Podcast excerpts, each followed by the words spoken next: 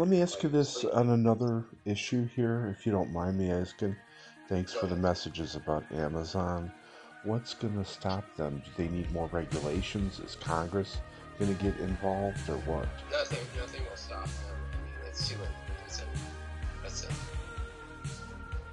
Yeah? You, you, you can choose to not buy from them, but it's just going to get harder and harder to not buy from them. So, you know, just accept that that's a compromised data source. And, um, you know, try to limit. There are some laws, but you know, it doesn't apply to people that you have a customer relationship with. If you have, a, if you buy from them, all the laws sort of go out the window at that point. There's not really strong practice. I guess there could be some laws that would be a great start. Um, But, they're going to fight like hell because they're going to say it limits consumer choice because the reason Amazon can give away all these Fire Sticks and Fire tablets and Fire, you know, speakers and the, you can get like a hundred dollars for a HD video camera that goes in your front door and, uh, is constantly streaming to the cloud. You know, how do they do that? Well, it's, high, it's highly um, supplemented. Uh, they're, they're, sell, they're selling it at a loss,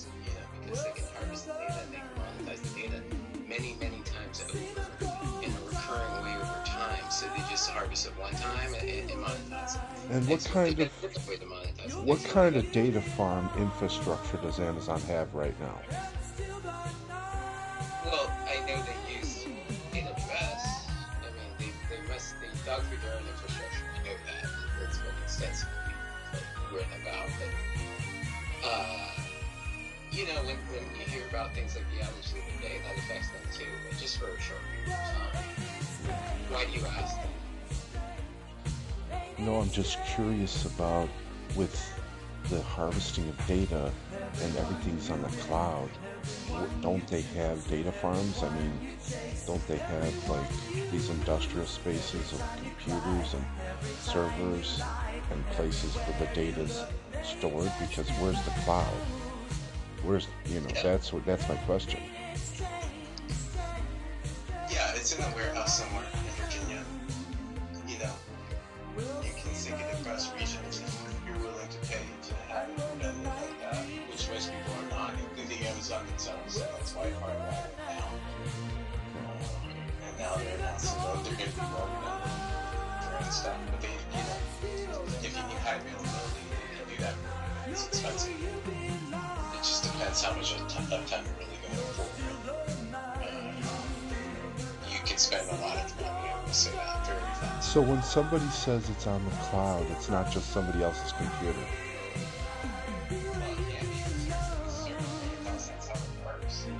But not generally. Like an Amazon infrastructure, I would say, that's running on Amazon. They, they have their own hardware resources distributed throughout the world that makes up their backbone, their infrastructure, and their, their infrastructure is sitting on top of like a massive server farm, distributed server farm, and data centers all around the world. Thousands and thousands and thousands and millions of machines that are running just the Amazon or the Google operating system. And Facebook has their own, you know, and, many of those machines are running right side by side, sharing an internet connection. Um, and then some by buying up the dark fiber so they can do things that are technically off the public internet. Yeah. They, no one has access to except only them. So that's like an uncharted territory. That's something nobody can tell you about because So be so just for ju- and we're just talking about Alexa and that service and Prime. They've got thousands of machines running in data farms to operate that. To, to operate like Amazon the storefront you're talking about. Well, yeah, to operate you know Alexa and people streaming Oh, music. Alexa. And, yeah. Yeah, dude. Yeah, yeah. There's huge. It, it- that's just. It, it's like a headless. They call it headless configuration, and you have a, a client that is a thin client that's a display, and then you have the server, and that's. It, it's just giving you a view into the server, And that's why you can use the app and you can use the mobile web and you can use it on different computers and you're still going to see your same history. Um, and they're just telling your client computer, here's how what you we want you to show that. Headless? Headless? Headless computing? Yeah, yeah, yeah. There's no like monitor attached to it. It's just banks after banks after banks of computers that you remote into, and that are just giving their resources to do certain specific little tasks. That then all get assembled to this web page that you see. So there could be really dozens of computers assembling that. When you load Amazon.com, that could be hitting a bunch of different machines. It, not just between here and there, but once you get there, it's all these different little processes that are running to compose that page and bring all the pieces of data together and then give it to you because it's different for every single person.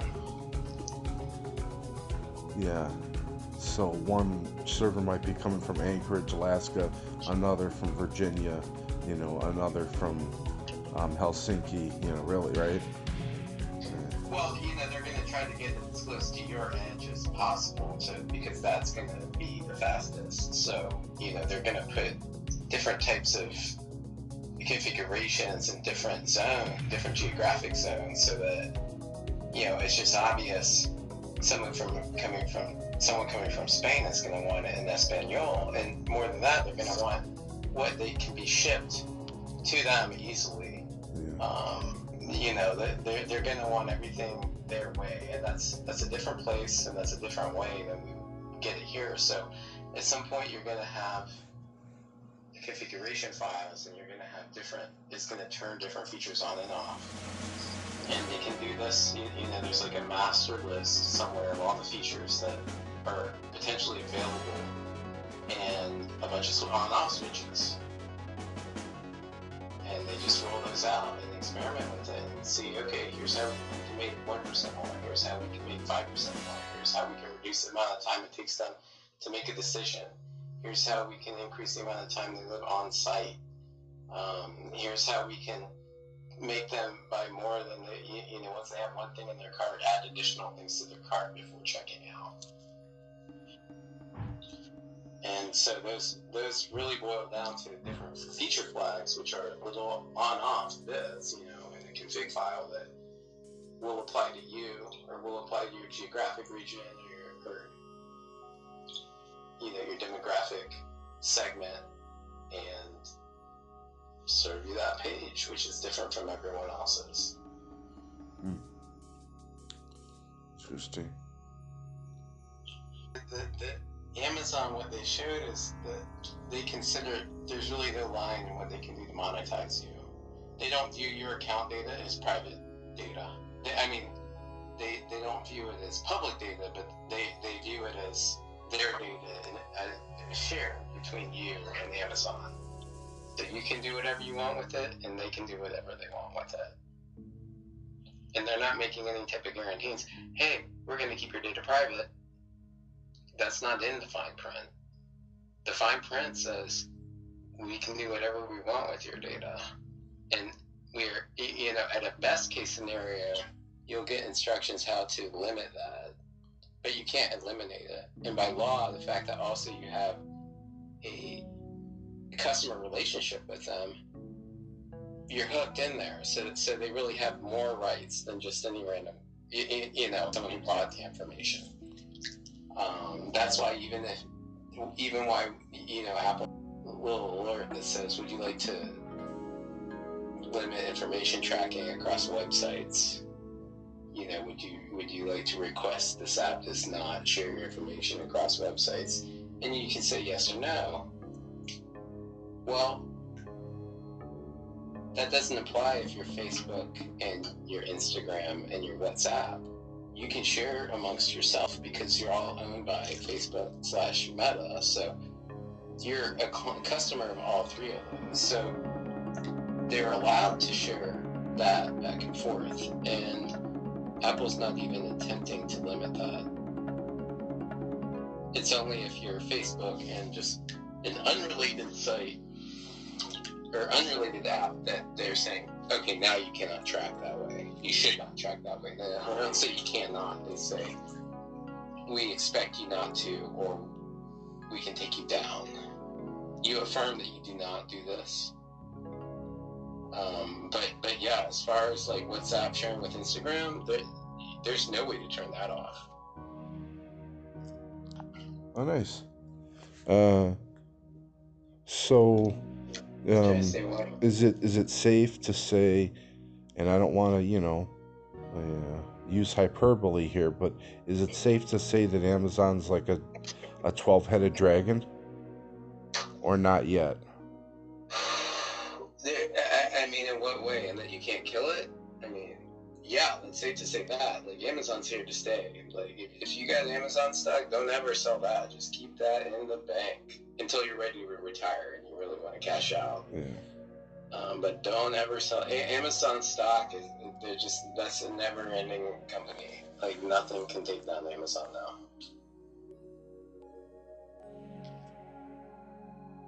I, like I, I, I, I would venture to say Amazon has like as much practical control as the U.S. government. Wow. Or more, yeah, you know, possibly more. I mean, it's close. It's close. Like, if you look at what is the max that someone can do to somebody, the government will win out over Amazon. But if you look at what it, what does the government do to you versus what does Amazon do on a daily basis to manipulate your purchase decisions, to, to that is Amazon. Amazon by far. So look at every other company Amazon owns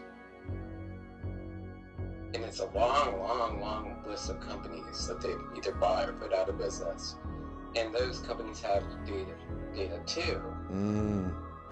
And so that is all Amazon's now, and they can use this.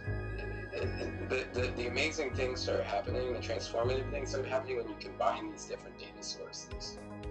So, like one data set alone is going to give you something, but not not an epiphany type of, you know, it's when you start combining with different data sets, you know, this is the same email address. We got in this database, this database, this database.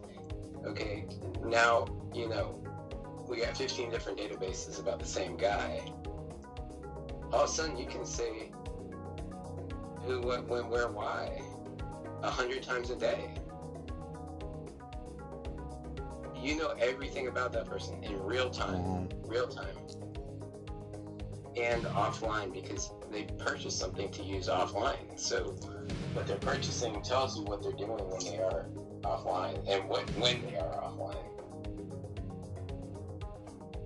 So you can profile them up to Yinye and you can resell that data and it's very valuable to marketers. Um, so that's that ship has sailed for any company that Amazon bought. So if you look at the main big companies, Amazon, Facebook, Google, Apple. Mm-hmm. Apple's like the one company in this regard that doesn't have a bunch of data about you. They don't want the data. They're like, your data is yours. You keep it. We don't even want it. And Apple's constantly building walls around your data, so even they can't access it because they don't want to get in that game where they're giving up the data to law enforcement and all these things. Amazon's directly tied in with law enforcement. AT&T, Verizon are both directly tied in with law enforcement. So it's not like you go get a court order and you submit a request and you get every real time, just log in and take what you need. It's all there right there. Just here's the login. You guys can have whatever you need. Just go in there anytime and grab it for yourself. They're not waiting around for like a court order with the legal department. They, they've just literally split the traffic, made a, a, full copy of all the data, and just sent it over as a batch job you know, on the cron job, sending for all the data, exact copy of all the data to the government. Wow.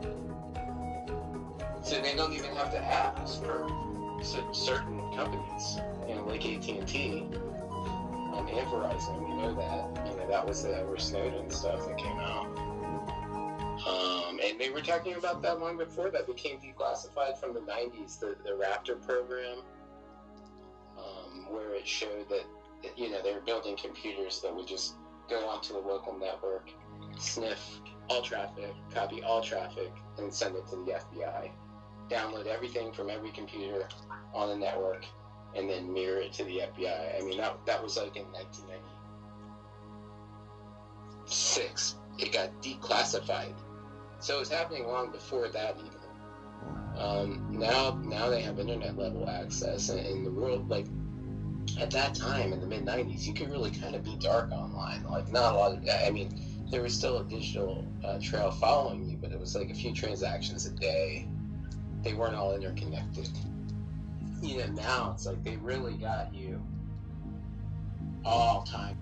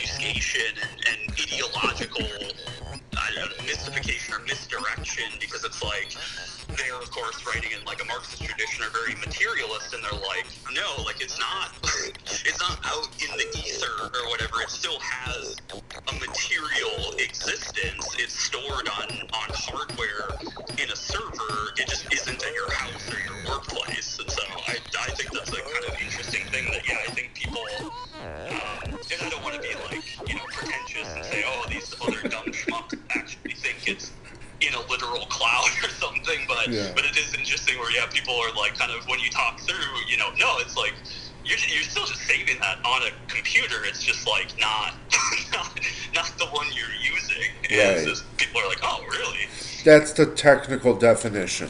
Is that it just the cloud means that it's not saved on your computer, on your Right. hard drive. It's up there in the ether. You know. Exactly.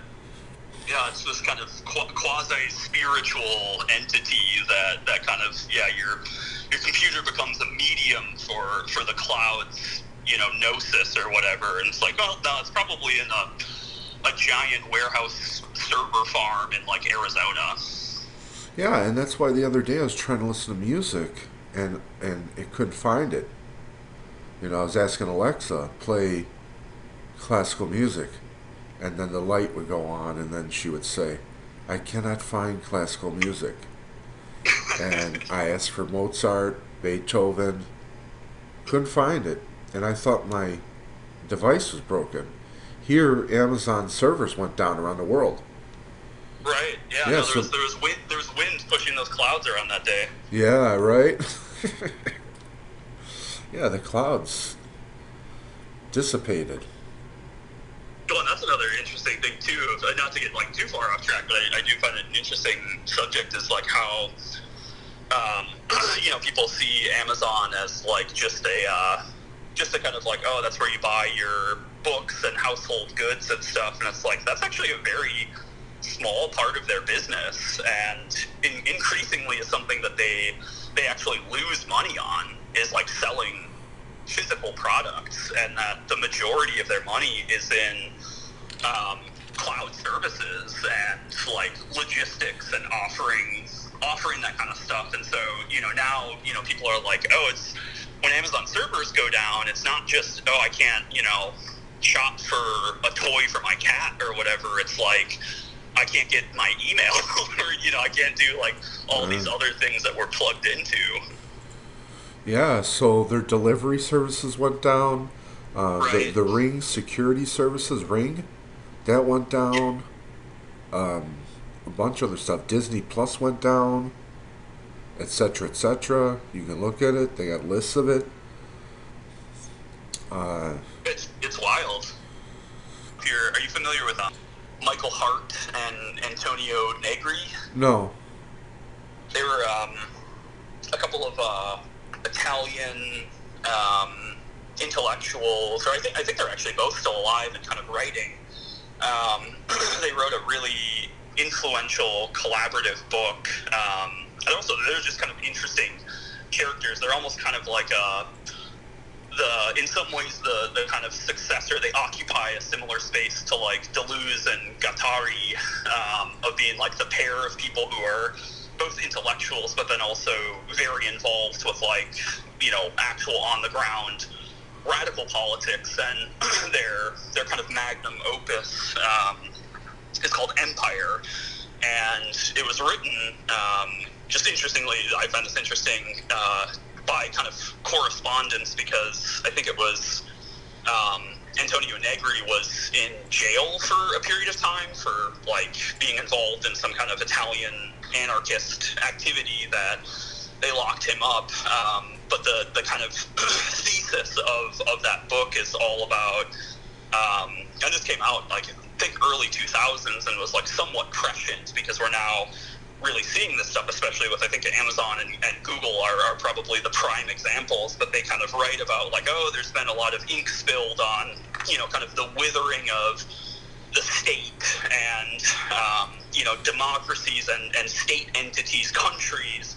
You know, people are like, oh, they're not powerful. They're not really like doing what they once did. They don't kind of exist in that capacity anymore. And they're like, yeah, that's like somewhat true. Um, but they're they kind of shift the focus to say like that that arena of power, those agents of power still exist. They're just largely now the state has been kind of superseded by these transnational uh, corporations, and so it's like we're not we're not you know liberated from the state per se. We've just kind of now gone on to like the real decision makers and movers and shakers and, and powers that be are you know, Jeff Bezos, um, folks like that, rather than an elected official. Hmm. It's a nice, nice light reading if you're looking for something on your bedstand. Um, you know, the, the, the, page through every now and again. Oh, okay. It, it's it's more focused on kind of, um, I, I think like conceptions of sovereignty, and and so they're looking at they're they're most largely in, invested in kind of how um, the sovereignty of the state, you know, which which sort of came to replace um, feudal and monarchic rule. Um, you know that with the dissolution of of feudalism and then its replacement subsequently by like mercantilism and then uh, market capitalism, it became kind of the state and this, you know, quasi-democratic entities, um, you know, replace the king um, or feudal lords, and then now saying we've we've shifted to it's kind of the CEOs um, who are actually really the sovereign agents because largely our laws are, are penned by um, you know business interests and their lobbyists, um, and they've kind of bought out you know most of the politicians. So the state is just kind of a appendage of of the, the sort of like business elite um, apparatus. Um, so they, they definitely cover technology, but I wouldn't say if that's kind of, it's, uh, and I think, you know, just hearing what you tend to be interested in and talk about, if that's kind of, hey, is this something that would, would be of, of big interest to me? Like, I think it, it covers some technology, but it's much more interested in kind of like, how do we understand sovereignty. Oh, in, I see. Yeah. You know, the 21st century. Certainly, you can't really talk about that without talking about technology and how that's like changed things, and you know, international capitalism being um, largely possible due to increased technological capabilities. But um, I, I wouldn't say that that's like a, a central focus of the book or their work you know, what is a, a potential roadmap for some kind of resistance. Oh. Interesting. Post structuralist, post-modern. Um, I don't know that you could quite, you know, characterize them as, as totally postmodern, um, but it's, it's definitely written in like, you know, academic jargon. So it's it's um, but I, I would say it's easier than like I don't know if you ever tried to read like Derrida or you know Lacan or something. Mm-hmm. Like it's it's it's certainly more approachable than that, but it's it's also like you, you gotta want to read it to, to be able to read it. It's uh, it's not um, it's not uh, not super accessible. Um, which is not to say I don't think you'd be up for it, but just like I. Um, that's been one of my frustrations with a lot of that kind of literature is like, look, I wanna, I wanna know what you have to say. Like, just, just cool it with the way you're talking or writing. you know, just make this. Uh-huh. There's, there, there's no need for this. Doesn't help anything that this is written in this way. Okay, no, I'm open to it. Cool. Here, let me send this before I forget. Sure. So- Yeah, and I should be able to, um, you know, take a look at that and sign off on it. Um, I Oh, feel okay. like we kind of discussed this. I, I don't have any, you know, misgivings or hesitations about it. But Sounds um, good. I'll just I'll take a glance and um, I'll be able to sign it by by today. Thank you. Sending it to Gmail. Uh, Perfect. let's see. Right now. And now it's in cyberspace. So now it's in the cloud. it's in the cloud. Yeah, can you believe that? So it just got sent and it's going to deconstruct it. Okay. It's going to take all this information and deconstruct it into little bits. And now it's uploading it back up to the cloud. Let me ask you this. Can you give me a Cliff Notes version of what Edward Snowden wrote about in that book? He wrote about from his childhood at age six all the way through age 27. I'm going, so about a, just over 20 year span of his life that started in his childhood and uh, when his mom was the secretary for the uh, N National NSA and his dad was in security for the Coast Guard. He was pretty high up. So both parents in security and um, also technologically advanced. He wrote about how advanced technologically his family was. How the government provided the Commodore, their first computer. And uh, that was in a time when nobody had a computer yet. We're talking back in the 90s. And uh, how he this is a story about a young man, age six, seven, how he, all the way through school, he managed to graduate, but he did not attend school. He educated himself all night long on his mom and dad's free gift from the government, Commodore, whichever version they kept giving him, the new versions, computer on the internet. His education came from the internet, and then they would like um, discipline the boy, and he'd get back to school, and somehow they would just pass him because he was so smart when they tested him. And then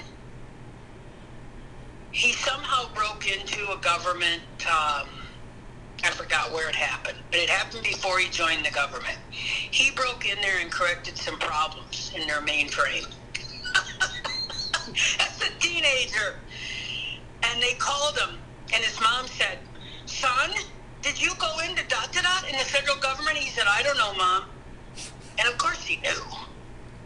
And uh, they talked to him on the phone, and they said, Mr. Snowden, we, we want to congratulate you on what you did. We'd like for you to come to work for us. And then, and then began, so that was basically the beginning of his government career. And he worked all over the whole world. Just as his story is much like David and Gisele. Gisele is a Brazilian um, who married my nephew, and they travel the whole world, and their address is kept secret. They have it posted nowhere on social media. We have a social media address book. Theirs is not allowed there. And they are bioinformatic. I'm sure Snowden is getting into this. Bioinformatic engineers, which I guess or might have heard that it's face recognition. That is huge now. That I don't know what Snowden did. I believe his story ended in Russia, And much of his personal story is secret, probably until his next book comes out. I'm going to say there's going to be another book.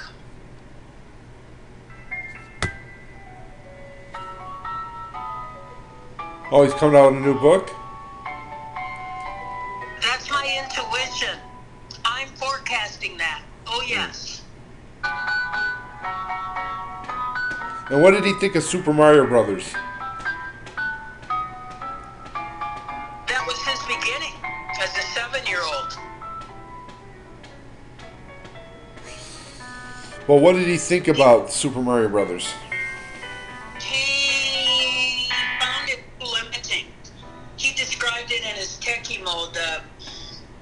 You know, lack of 3D, the lack of the interactive, the non-interactive video.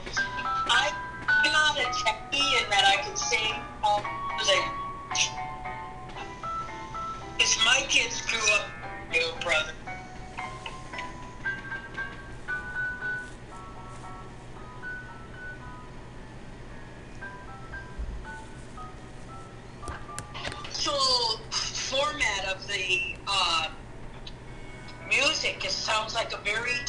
Like the little Snoopy piano. The music is beautiful. Thank you. Uh-huh. Ding, ding, So ding. we listen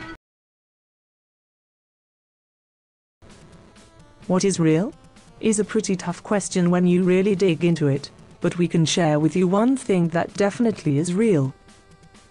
You can now preload the new The Matrix Awakens demo on your PlayStation 5 or Xbox Series XS console. Really? The actual demo, which is built with Epic's new Unreal Engine 5, is dropping on December the 9th at the Game Awards, so you'll have to wait two more days to see it in full. The demo will be an interactive companion to the upcoming movie, The Matrix Resurrections, which is coming to theaters on December the 22nd. By the way, there's a new trailer for the movie, too. Have you seen that one yet? As for the demo, we are promised it will be a wild ride into the reality bending universe of The Matrix that features performances by Keanu Reeves and Carrie Ann Moss.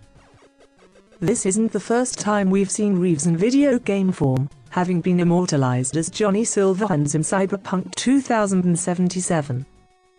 You can also refresh your memory on what Unreal Engine 5 can do in this demo from May 2020, but hopefully the new, interactive demo will look even better.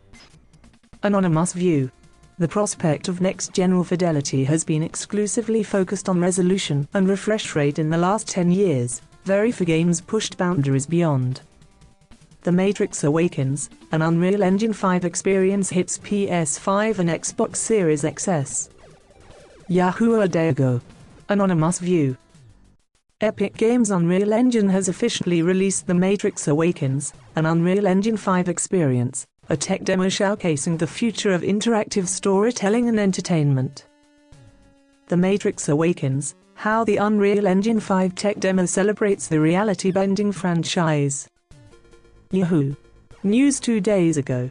Anonymous View. The December the 10th launch of The Matrix Awakens reintroduces a boundary pushing universe with Unreal Engine 5 as a free download for PlayStation 5 and Xbox Series. Epic Games shows off Unreal Engine 5 with stunning simulated city in The Matrix Awakens demo. VentureBeat three days ago. Anonymous View. Epic Games showed off the realism of Unreal Engine 5 realism with The Matrix Awakens demo amid a huge computer generated city. You must play the insane The Matrix Awakens Unreal Engine 5 demo. Forbes three days ago. Anonymous View. It definitely seemed a bit weird to have the Game Awards close last night not with a huge reveal, but with an extended Matrix commercial starring. The Matrix Awakens Unreal Engine 5 demo might make you wonder what's real. GameSpot three days ago. Anonymous View. While it won't tell you anything about the upcoming movie, Epic's tech demo suggests some ways games and movies might meld in the future. Inside The Matrix Awakens, Epic Games releases a massive, playable free demo to showcase Unreal Engine 5. Yahoo three days ago. Anonymous View. Is it real, or is it unreal? Epic Games worked with Warner Bros. The Matrix Resurrections, director Lana Wachowski to create a technical demo set. The Matrix Awakens is an Unreal Engine 5 demo you can preload today. Engadget 6 days ago. Anonymous View.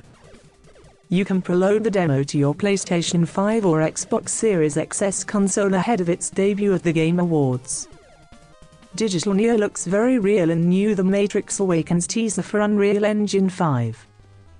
Mashable Memoscent.com 6 days ago. Anonymous View.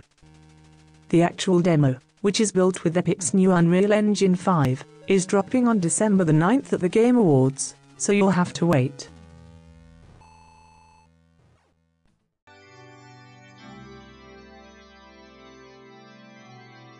Unreal Engine 5 Early Access Release Note is an overview of new and updated features in the early access release of Unreal Engine 5. Unreal Engine 5 is the next major evolution of Unreal Engine, redesigned and enhanced for the next generation of games, real-time visualizations, and immersive interactive experiences.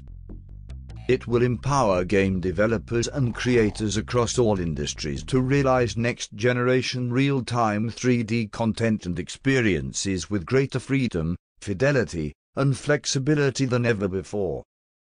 A generational leap in fidelity, UE5 unlocks stunning new levels of realism and detail through features like Nanite Virtualized Geometry, Lumen Real Time Global Illumination, and Metasounds, a completely new paradigm for immersive audio rendering. You'll be able to bring incredibly immersive and realistic gaming experiences to life. Build bigger worlds with current generation tech.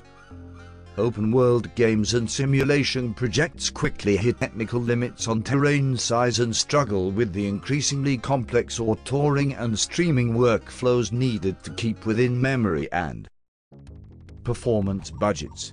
To meet these challenges, UE5 introduces built-in workflows for partitioning and streaming large levels, while easing collaboration between multiple people working in the same virtual world. With UE5, you'll have the tools to create truly expansive worlds for your players to explore, using content that scales.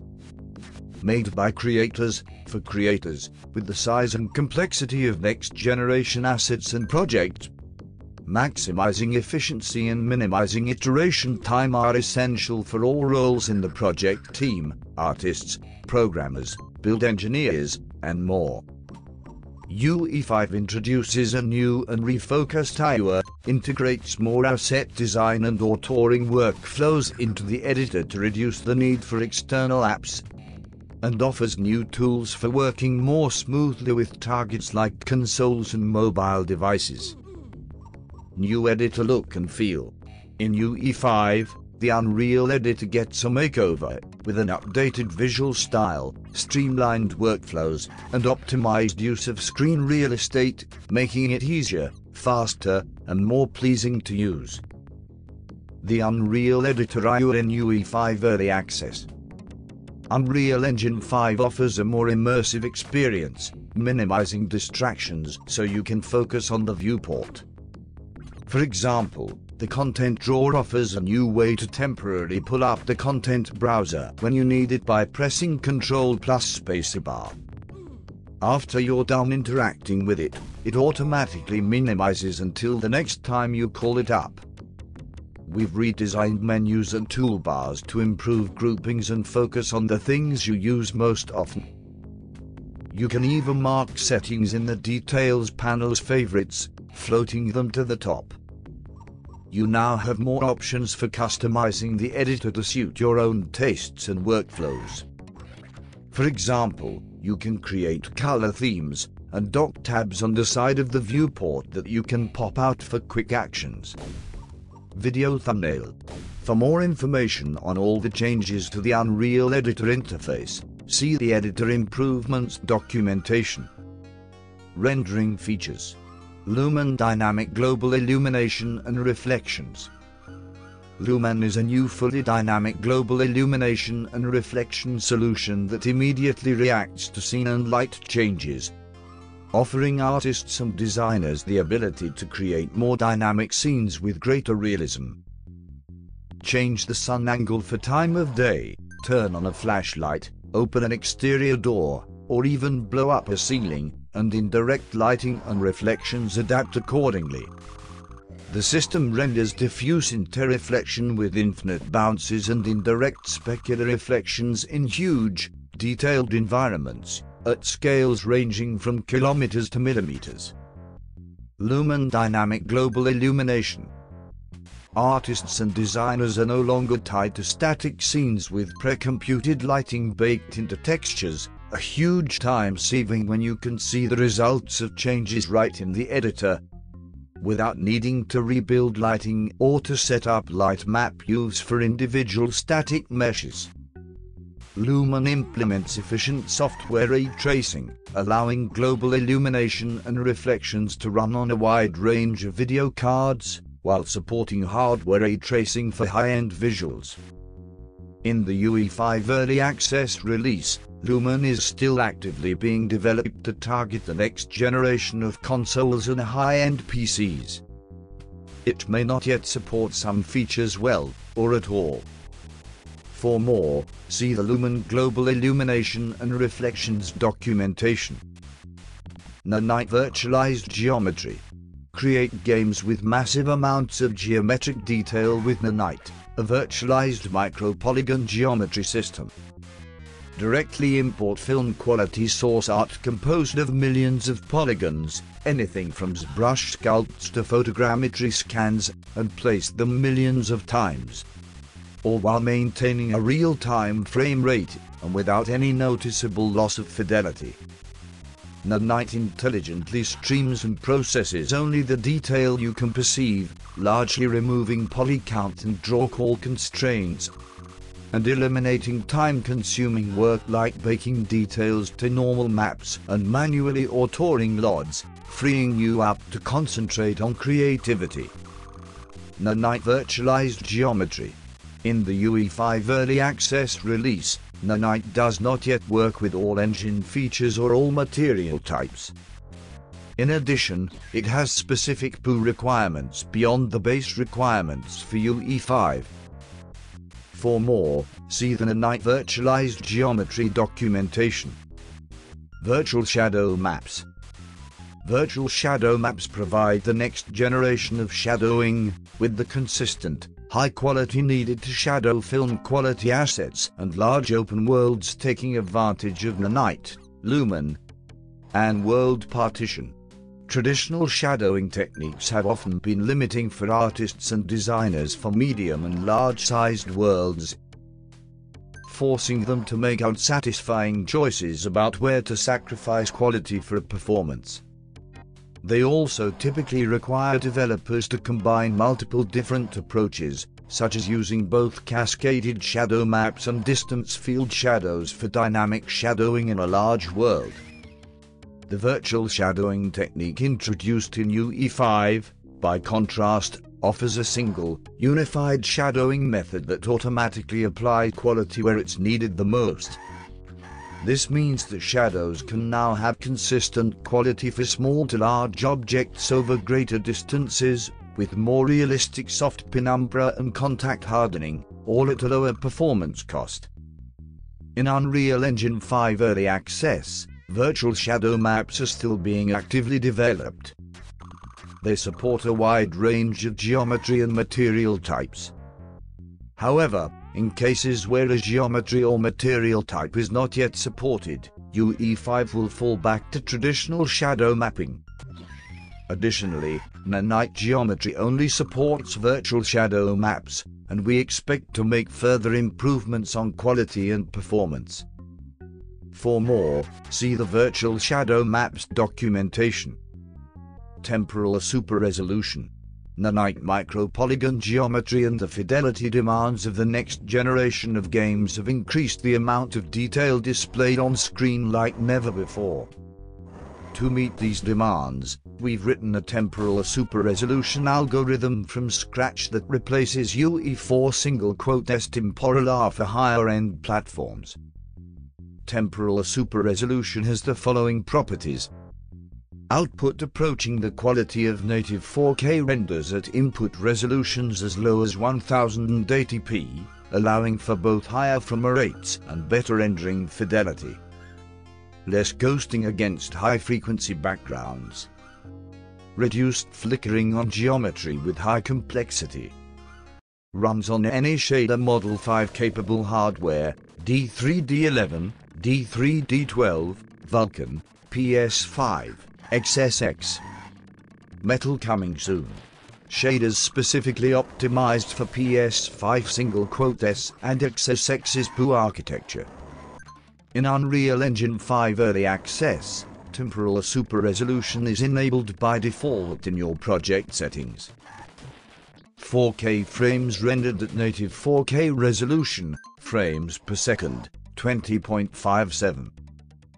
4K frames rendered at 1080p resolution, frames per second, 44.22. By default, the rendered geometric detail will adapt to the rendering resolution leading to difference seen in the comparison above.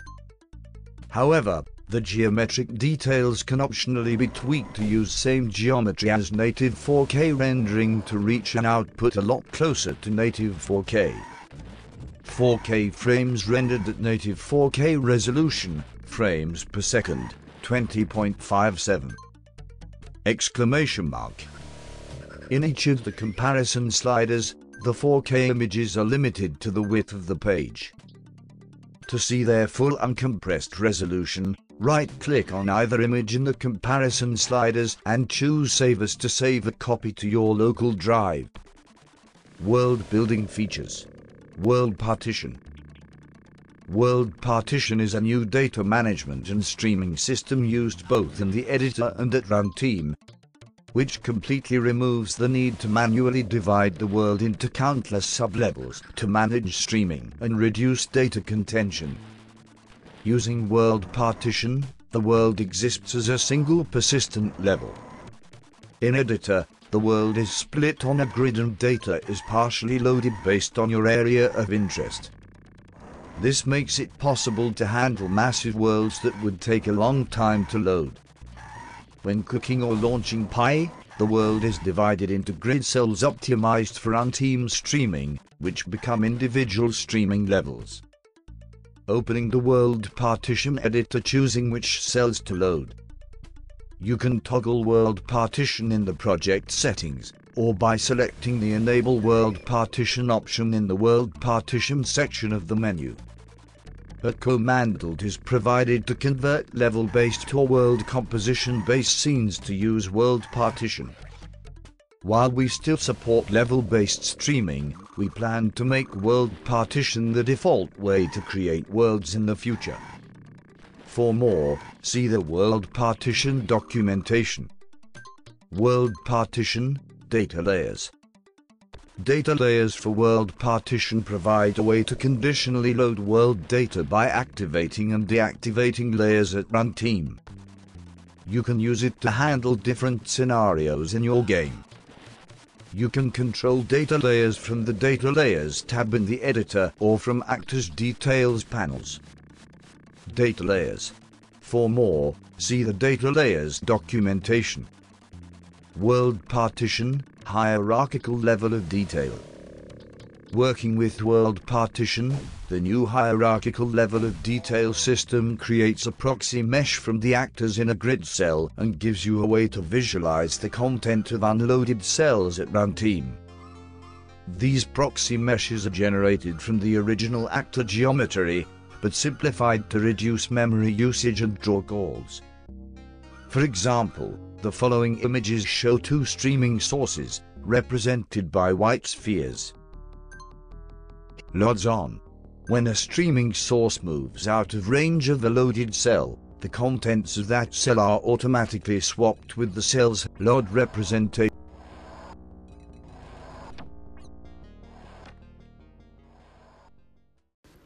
How's it going, man behind the machine? This is your old pal, Jack. Hanging out, listening to your podcast. In between breaks here while shooting my newest sci fi film. It's under wraps, so let's just pretend I didn't say anything. I kill myself.